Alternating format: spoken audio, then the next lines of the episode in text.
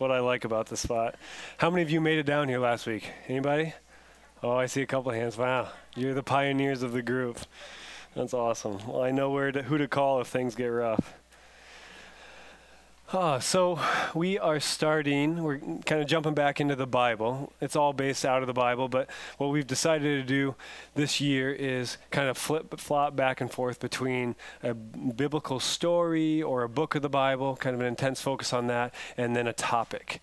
And uh, over the last six weeks prior to the holiday, we looked at the topic that we've been called for a purpose, created for a reason. And now we're going back to the Bible itself, and we're going to spend the next four weeks looking at the story of the Exodus. Right? One of the most common, well known stories, um, regardless of if you're Christian, raised in the church or not. I'm sure you know all about the Exodus.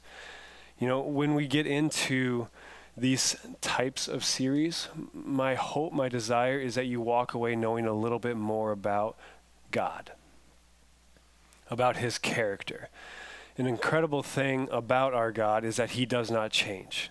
Right? He's from everlasting to everlasting, beginning to end, and his character does not change, even slightly. And so, what we see about him back in 1446 BC, it's the same as who he is now.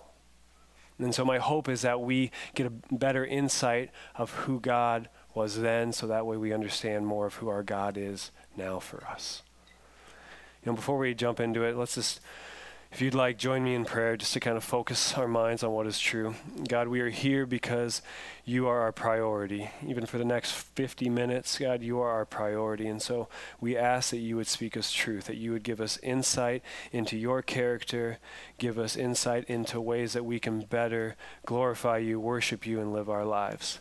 God, we are here to receive insight. Pour it out upon us. Amen. All right, so the account of Exodus, the exodus of Israel from Egypt, is one of the most powerful examples of our God as a redeemer. One who breaks, breaks into people's realities to save them from an inescapable bondage. It shows his unstoppable power against his enemies and his unyielding love for his chosen people. You know, it's also one of the most clear physical pictures of what God desires to do for us physically excuse me, for us spiritually. It paints such an obvious illustration of the slavery that we are in and the power and the love of God breaking into our messed up world to free us so that way we can be restored to our God desired position as his sons and daughters.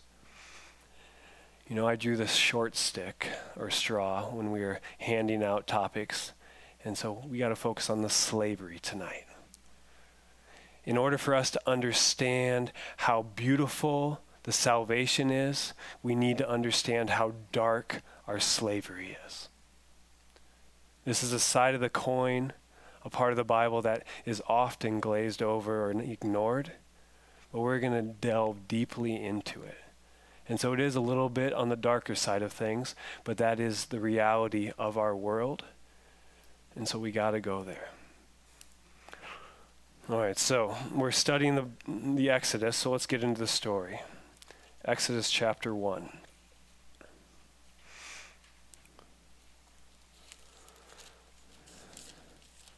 So it gives a little context of what's going on. First seven verses. These are the names of the son of Israel who came to Egypt with Jacob, each with his household Reuben, Simeon, Levi, and Judah, Issachar, Zebulun, and Benjamin, Dan and Naphtali, Gad, and Asher. The total number of people born to Jacob was 70. Joseph was already in Egypt. Then Joseph died, and all of his brothers, and that whole generation. But the Israelites were fruitful and prolific.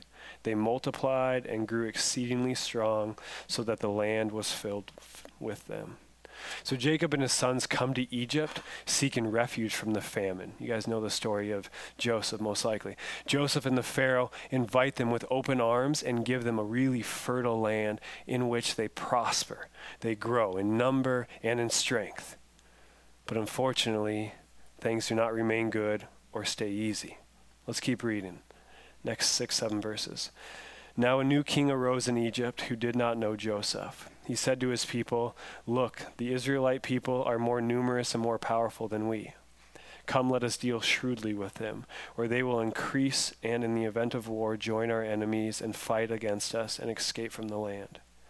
Therefore, they set taskmasters over them to oppress them with forced labor. They built s- supply cities, Pithom and Ramses for Pharaoh. But the more they were oppressed, the more they multiplied and spread. So the Egyptians came to dread the Israelites. The Egyptians became ruthless in imposing tasks upon the Israelites and made their lives bitter with hard service in mortar and brick and in every kind of field labor. They were ruthless in all the tasks that they imposed upon them. So it's pretty obvious they were in a pretty terrible spot. You know, due to the being intimidated by the size and the power of the Israelites, the new Pharaoh throws them into slavery. Not only did he impose these ruthless tasks that we read about, but if you keep reading, he also tried to commit inf- infanticide, to kill every boy born to the Hebrew women. You know, even though the Israelites are the descendants of Abraham, the one to whom God promised that he would make him a powerful nation, that he would protect them against those who want to do them harm, they were in an inescapable state of bondage. Think about that. Those of you that know the story of Abraham and all the promises that came to him, right? and then to Isaac and to Jacob, and now look where they're at polar opposites from the promise to their reality. Why? Why did God allow this to happen to a people that He had promised good things for? You know, the text tells us nothing about the Hebrew culture during this time. However, we know that Abraham, Isaac, Jacob, and Joseph believed in Yahweh, and that hundreds of years passed during Israel's, Israel's time in Egypt. You know, it's very possible that the descendants of Jacob forgot about the God that had made the promises to their ancestors. You know, it seems probable that they simply assimilated into the Egyptian culture, worshiping Egyptian gods. You know, a crucial element to God's promise to Abraham, Isaac, and Jacob is their willingness to obey to believe that Yahweh is the only source of life, to trust Him alone to provide and protect. If Abraham, Isaac, and Jacob had not done this, they would not have received the promise. So maybe that's why Israel is now in this spot. But what's incredible, at the end of chapter 2, we see a turning point. Go ahead and go to 2 22 and 23. After a long time, the king of Egypt died. The Israelites groaned under their slavery and cried out. Out of their slavery, their cry for help rose to God. God heard their groaning, and God remembered his covenant with Abraham, Isaac, and Jacob. God looked upon the Israelites, and God took note of them. This is such an incredible verse, section of verses. And next week, we're going to focus far more on this. What I want us to see here is though, though is that long after Egypt had enslaved them, the Israelites finally cried out to God. You know, according to the timing in the text, it seemed that they had to realize that nothing else could save them before they were willing to cry out to Yahweh for help. You know, from this point on, everything changes. And we'll look at that in the weeks to come. All right, let's start looking more at application. Like I had mentioned earlier, this is one of the most obvious physical illustrations of what humanity deals with spiritually. Every single person is created by God with the intention of being his son or daughter. Every person. However, we are born into slavery.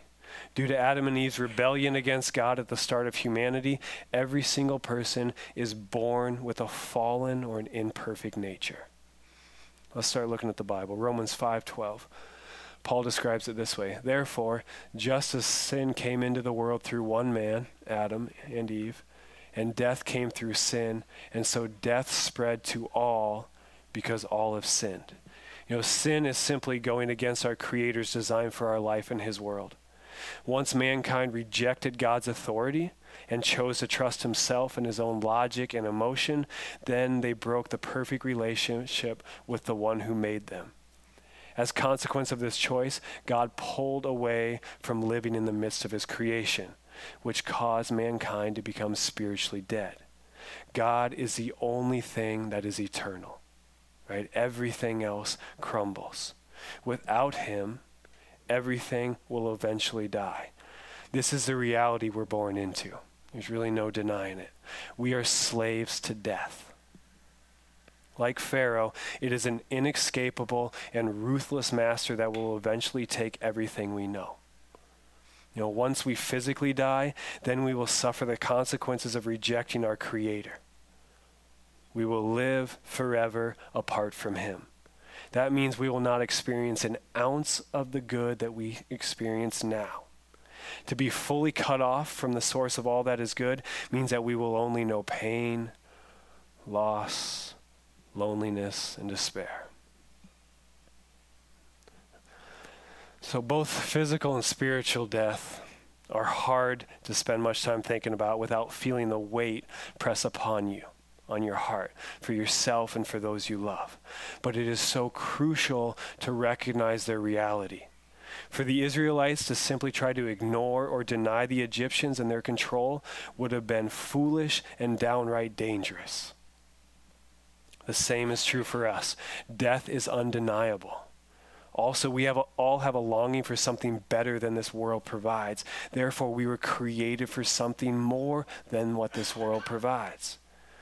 By ignoring these truths or denying that they are real, we allow ourselves to believe that we are either not slaves or that we can set ourselves free, that we can be the source of our own salvation.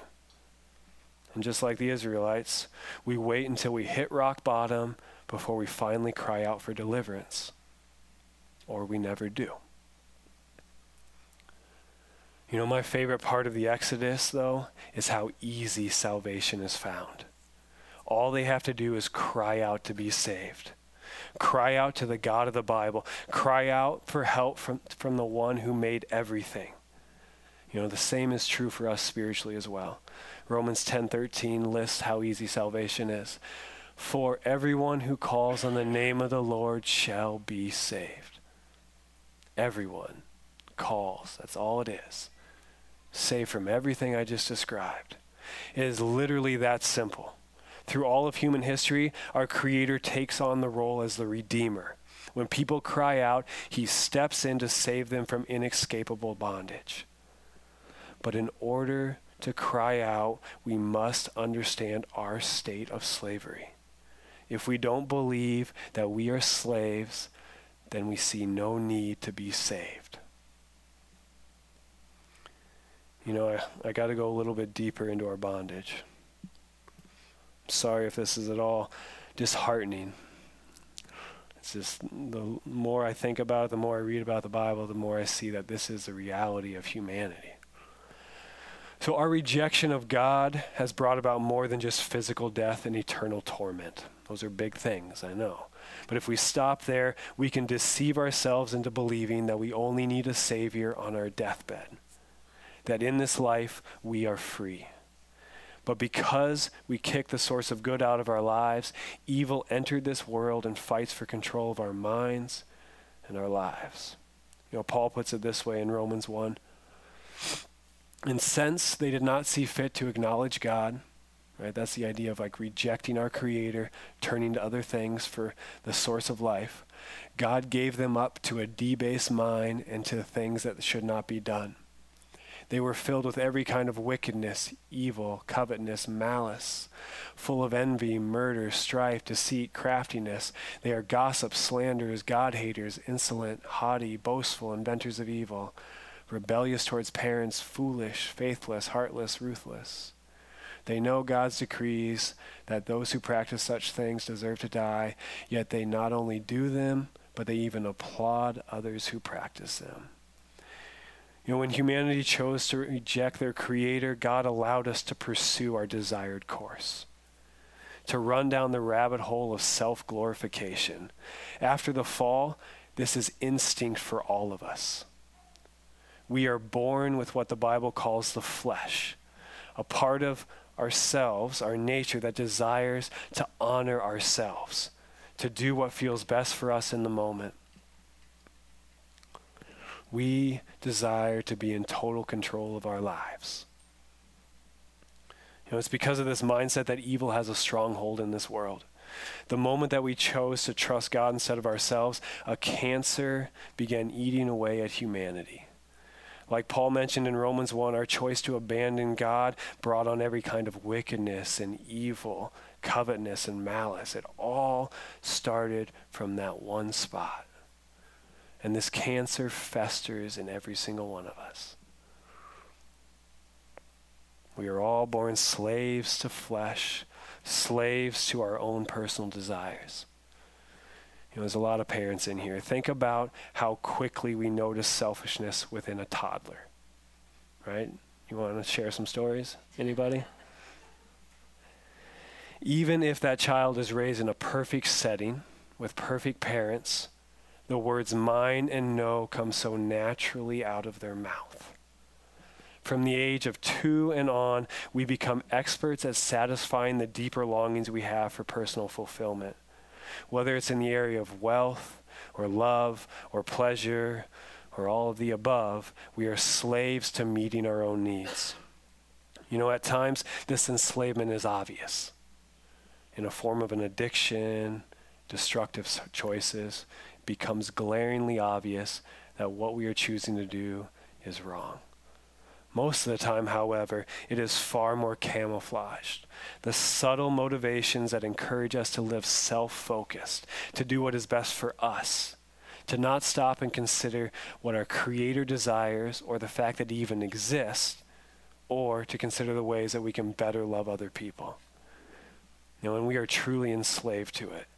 Our selfish desires, like Pharaoh, are an inescapable master.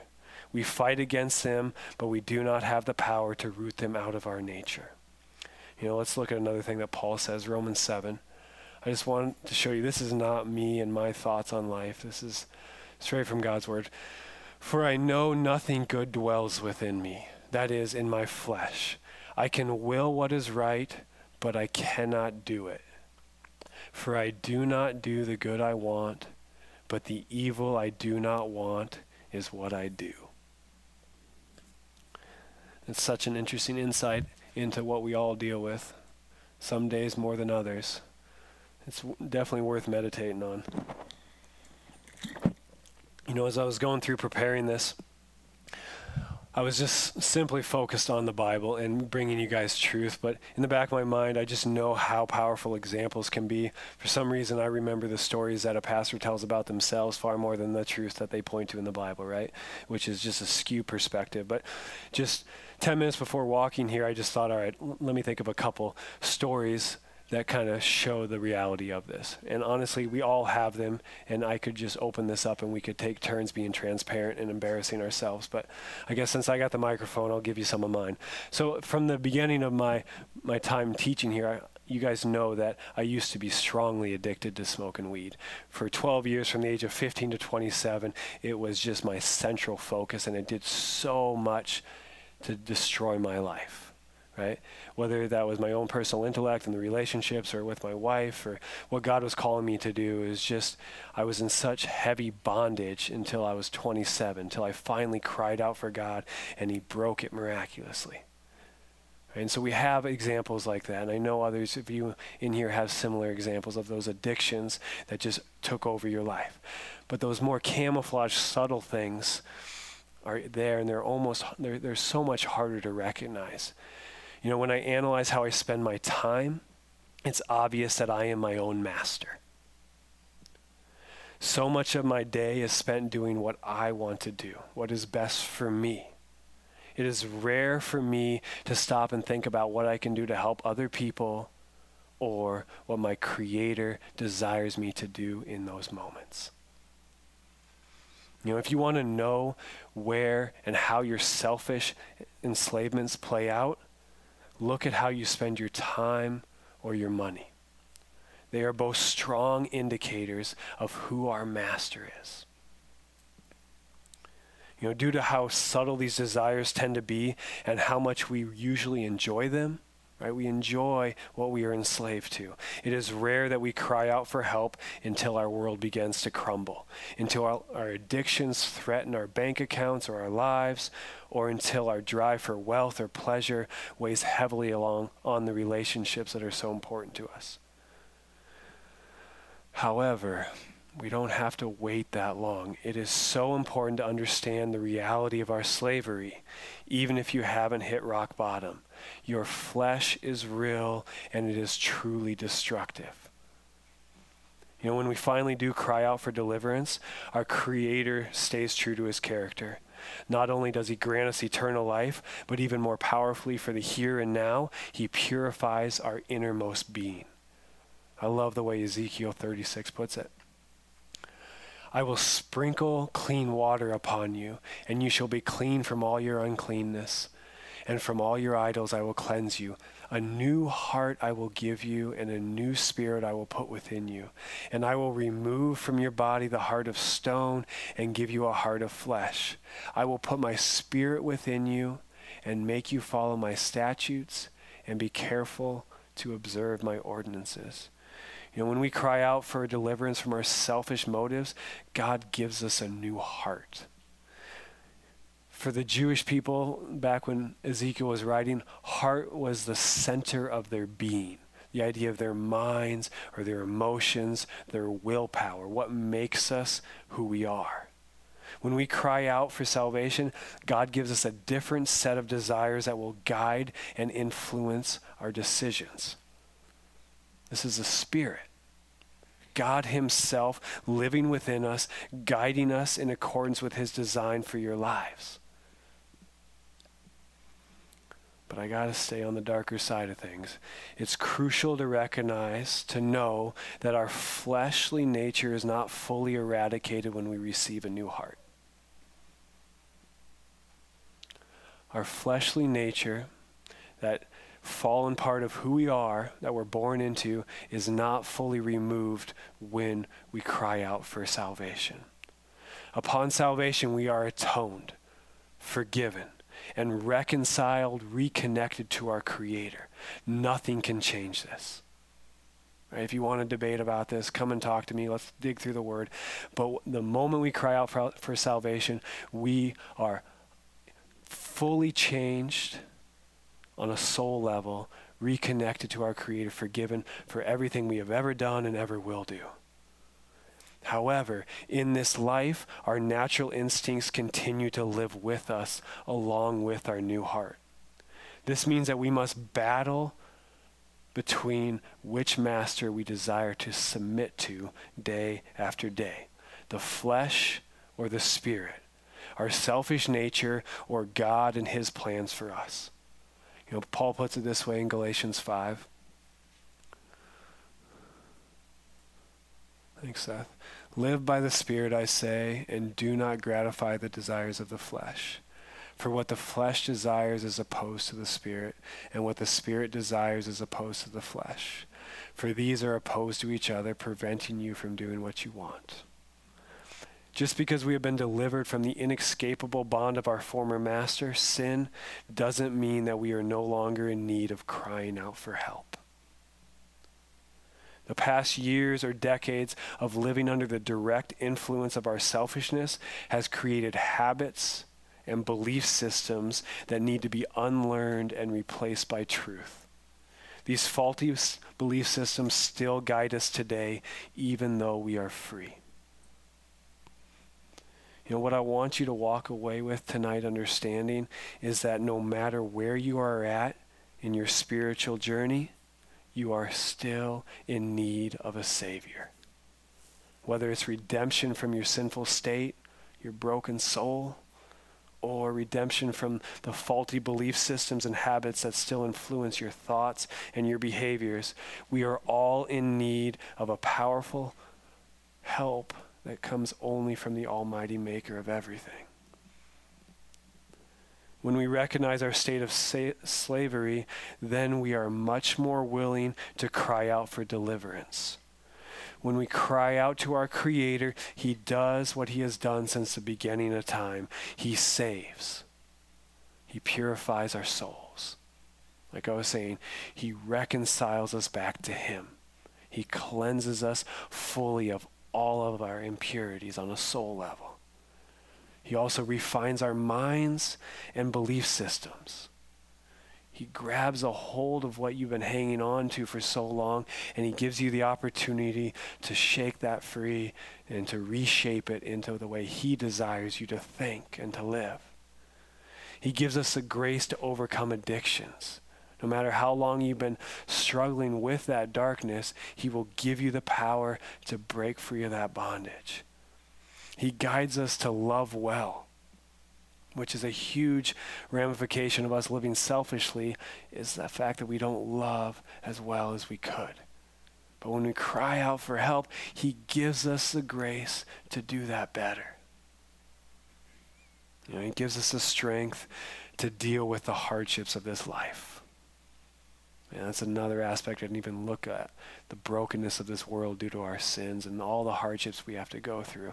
As you go through whatever ailment that is, sickness or problems in life, crying out to God, and He is a source of redemption and He will give you what you need to move through that hardship. No, no matter how deep and dark or subtle and ignorable your slavery may be, God is a redeemer that breaks every form of darkness. When you cry out to him, he will set you free. Let's just pray while they come up. God, right here in this moment, and just speak collectively that we are in need of your salvation. That we are broken individuals that have no hope apart from you. We ask you to pour your redemption and your salvation upon us. Eternally, from the here and now, just give us your grace, because apart from that, we have no good in our lives, nothing of worth. It's you and you alone we depend upon.